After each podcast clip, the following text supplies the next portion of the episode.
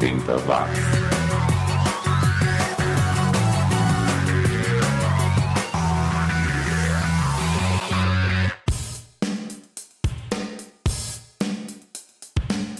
Subiu, tá na rede pela última vez. Este que é o podcast mais 80mente correto do planeta. É 80 watts comigo, Xi. Calma, é a última vez neste ano. Então deixa eu aproveitar para mandar uns recados para você ouvinte. Primeiro, na semana que vem eu lanço a última edição do Cine Clube 80. Mais informações no final dessa edição. Número 2. Como eu prometi lá no Twitter, eu vou completar as edições do resumo do som aqui no Podbean, já que as edições de número 2 a 8 estavam lá no outro servidor. Eu vou subir uma edição por dia, começando no dia 17 e terminando no dia 23 de dezembro. E aí eu saio em férias, podcaster também precisa dar um tempo para se recompor. Número 3, eu quero mandar um abraço e um muito obrigado a todos os convidados que participaram dessa primeira temporada do Cine Clube 80. A K, a Maia Orsi, a Karina Nazari, a Vanessa Maria, Priscila Armani do podcast O Que Assistir, o Ricardo Banniman e o Fabioca do Auto Radio Podcast, o Ricardo Marques do podcast Um Papo Qualquer, a Mais Santos do Papo Vogon, o Thiago do Andar Tolo, o PJ Brandão do podcast HQ Sem Roteiro, pessoal do Frequência Fantasma, o Sérgio, o Fábio e a Pamela. Foi ótimo poder bater um papo com todos vocês. No ano que vem eu continuo essas conversas, então aguarde que vem muita coisa boa por aí. Um abraço também aos parceiros podcasters, aos ouvintes que me mandaram mensagens e elogios e a você também, ouvinte discreto que nunca disse um oi. Muito obrigado pela sua audiência. E no ano que vem eu também começo a sétima temporada do 80 Watts, esse resgate arqueológico musical que não tem data para terminar. Já passaram por aqui mais de 3 mil artistas que não tiveram sorte nos anos 80, mas que por aqui são as estrelas. Vamos lá então, começando essa edição com um grupo que não é exatamente desconhecido, mas que muita gente só conhece pelo nome.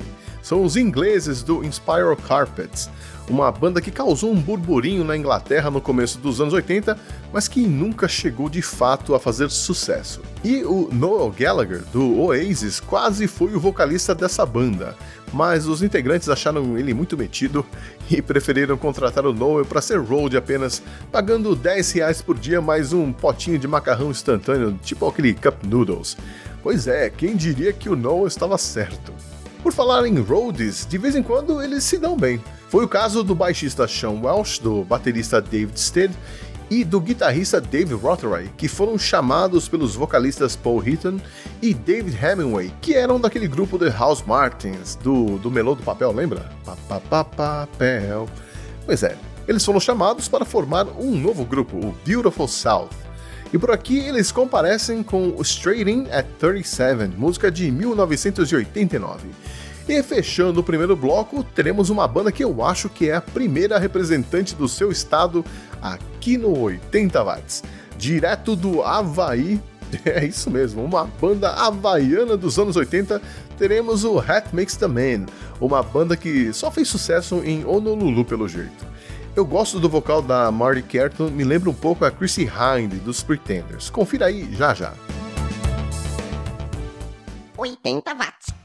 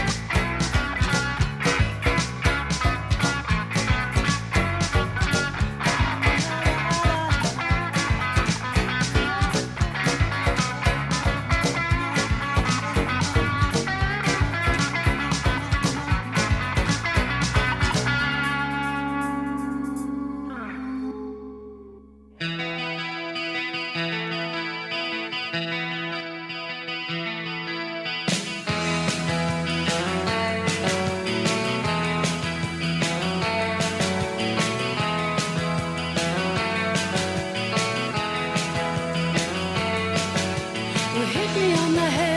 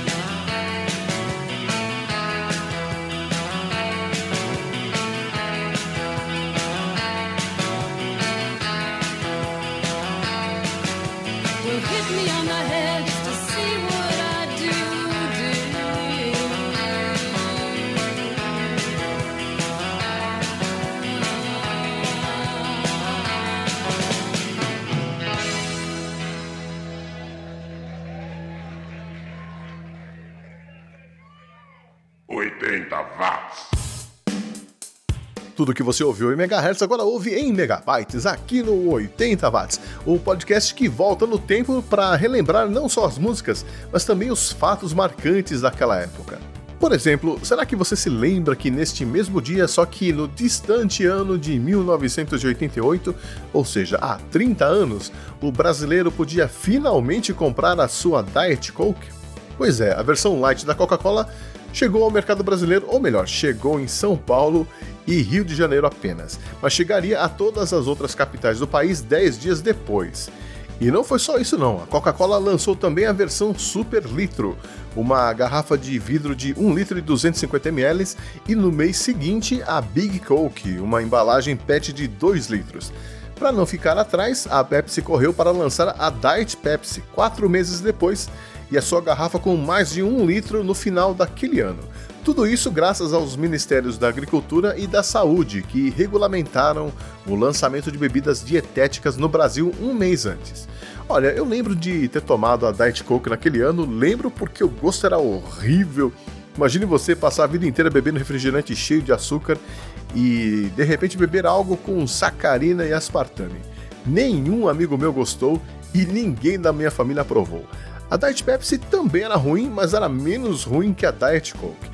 Eu confesso que só fui gostar de versões lights da Coca-Cola com o lançamento da Coca Zero, isso em 2007, 2008, mas aí eu já não estava mais bebendo tanto refrigerante assim, então não fez muita diferença na minha vida. Mas e você? É time Coca-Cola ou time Pepsi?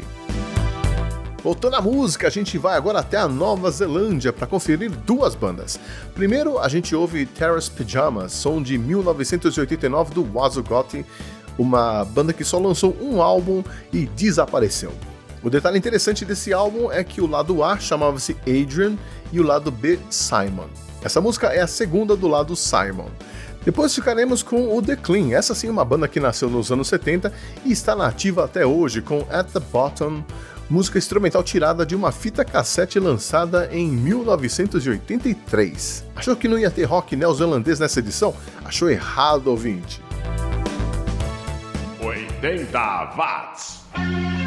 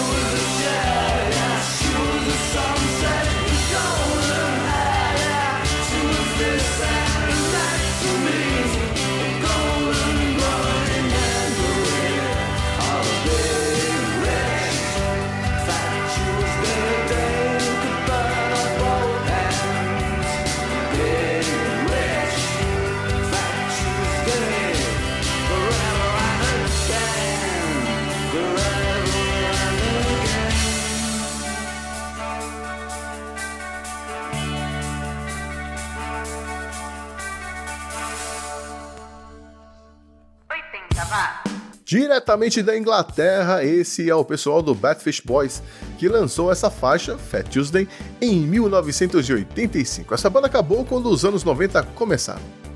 Eu sou o Xi e você está ouvindo o 80 Watts, o podcast que resgata a música e a cultura pop dos anos 80.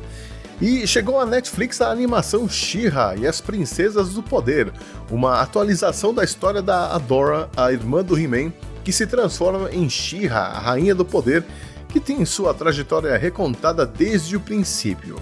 Ainda não sei se nessa versão recalchutada o He-Man e a She-Ra são irmãos. O que eu sei é que existem algumas diferenças na história original, tipo, a Dora não esconde de ninguém que ela é a She-Ra, ao contrário do que a versão anterior fazia. São 13 episódios disponíveis nessa primeira temporada e o traço do desenho lembra mais um mangá do que a clássica série dos anos 80. Para quem era fã, fica a dúvida: será que dá para assistir ou não? Eu tenho alguns amigos que assistiram e aprovaram. Continuando com 80 watts, agora a gente fica com os ingleses do Flatmates e Shimmer, música lançada em 1988. Essa banda acabou no final dos anos 80 e voltou à ativa em 2013, mas aí com outra vocalista. Já essa outra banda, o The Darling Buds, continua com a mesma vocalista desde o começo, a Andrea Lewis, que foi atriz durante um tempo e agora reativou a banda e está de volta ao mundo da música. E fechando esse bloco, nós vamos ouvir Death and the Maiden, som de 1983 dos neozelandeses do Verlaines. Quantos neozelandeses hoje, hein? Já já tô de volta com o bloco das saideiras, aguenta aí.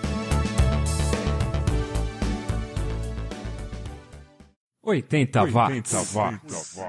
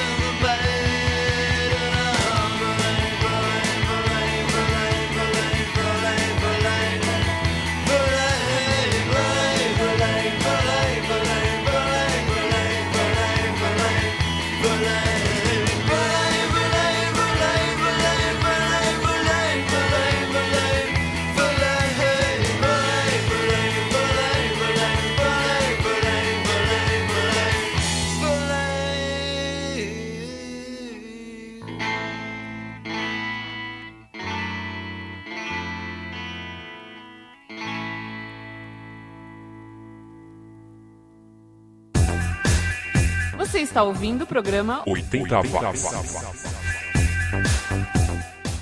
Faça a diferença. Seja voluntário. O Centro de Voluntariado de São Paulo ajuda você a ajudar alguém. Em São Paulo, ligue para 3284-7171 ou acesse www.voluntariado.org.br e saiba como participar. Centro de Voluntariado de São Paulo. Tudo o que faz bem pode fazer bem para alguém.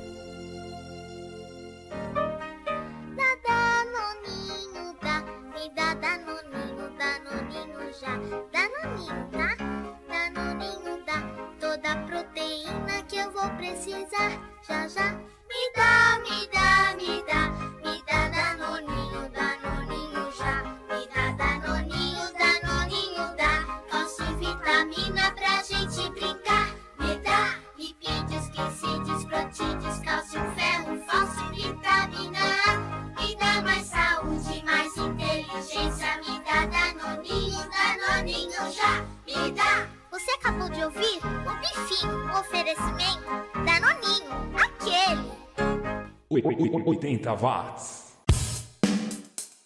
De volta com 80 watts, o podcast sobre o som e a cultura dos anos 80. E antes de soltar as três últimas músicas dessa edição, eu queria convidar você, ouvinte, a me seguir nas redes sociais, ou melhor dizendo, na rede social, o Twitter, já que eu estou cada vez menos presente no Facebook.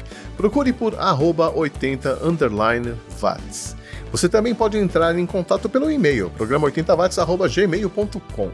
E se você gosta do meu trabalho e quer apoiar essa humilde iniciativa que é o 80 Watts, o resumo do som e o Cine Clube 80, você pode se tornar um patrocinador do programa lá no Patreon, no Padrim ou no apoia.se, colaborando todo mês com uma ficha de fliperama e ajudando a produzir este que com certeza é o podcast mais 80mente correto do planeta. Você encontra os links na descrição dessa edição. Vamos lá então, fechando mais uma edição do 80 Watts, nós vamos ouvir o Smurf com o Tyrone Brunson. O Smurf? É, vai entender. E a música é instrumental, então não tem nada a ver com desenho animado. É, na verdade é um passo de dança, uma dança meio estranha, parece aqueles tiozinhos que, que não sabem dançar, ficam bêbados e aí resolvem arrasar na pista de dança, sabe? Procure no YouTube, tem uns vídeos ensinando o passinho. Mas a música é ótima, um funk no melhor sentido da palavra, é, o Tyrone era um ótimo baixista e é uma música que foi composta pelo filho do Otis Redding, ou seja, tem pedigree. Depois, para provar que o groove não tem cor, a gente vai ouvir a música que muita mãe dedica aos filhos. Você é o meu trabalho.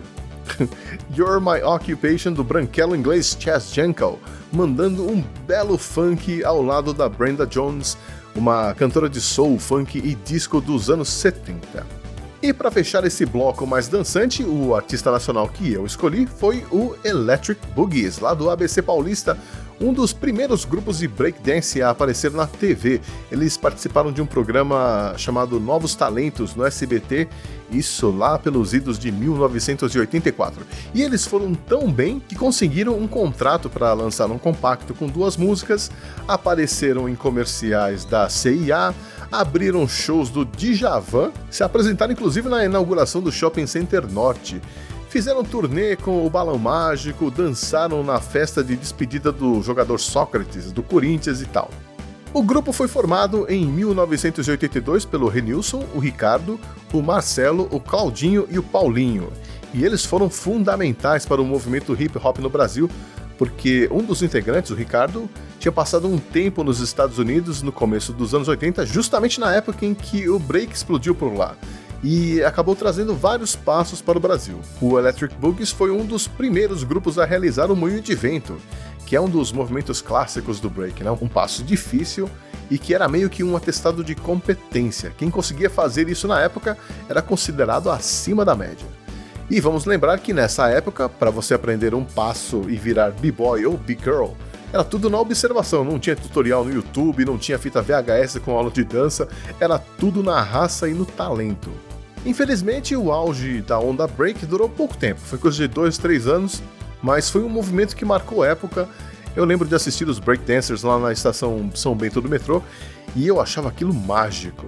É claro, a dança break de 35 anos atrás não chega aos pés do que os caras conseguem fazer hoje em dia.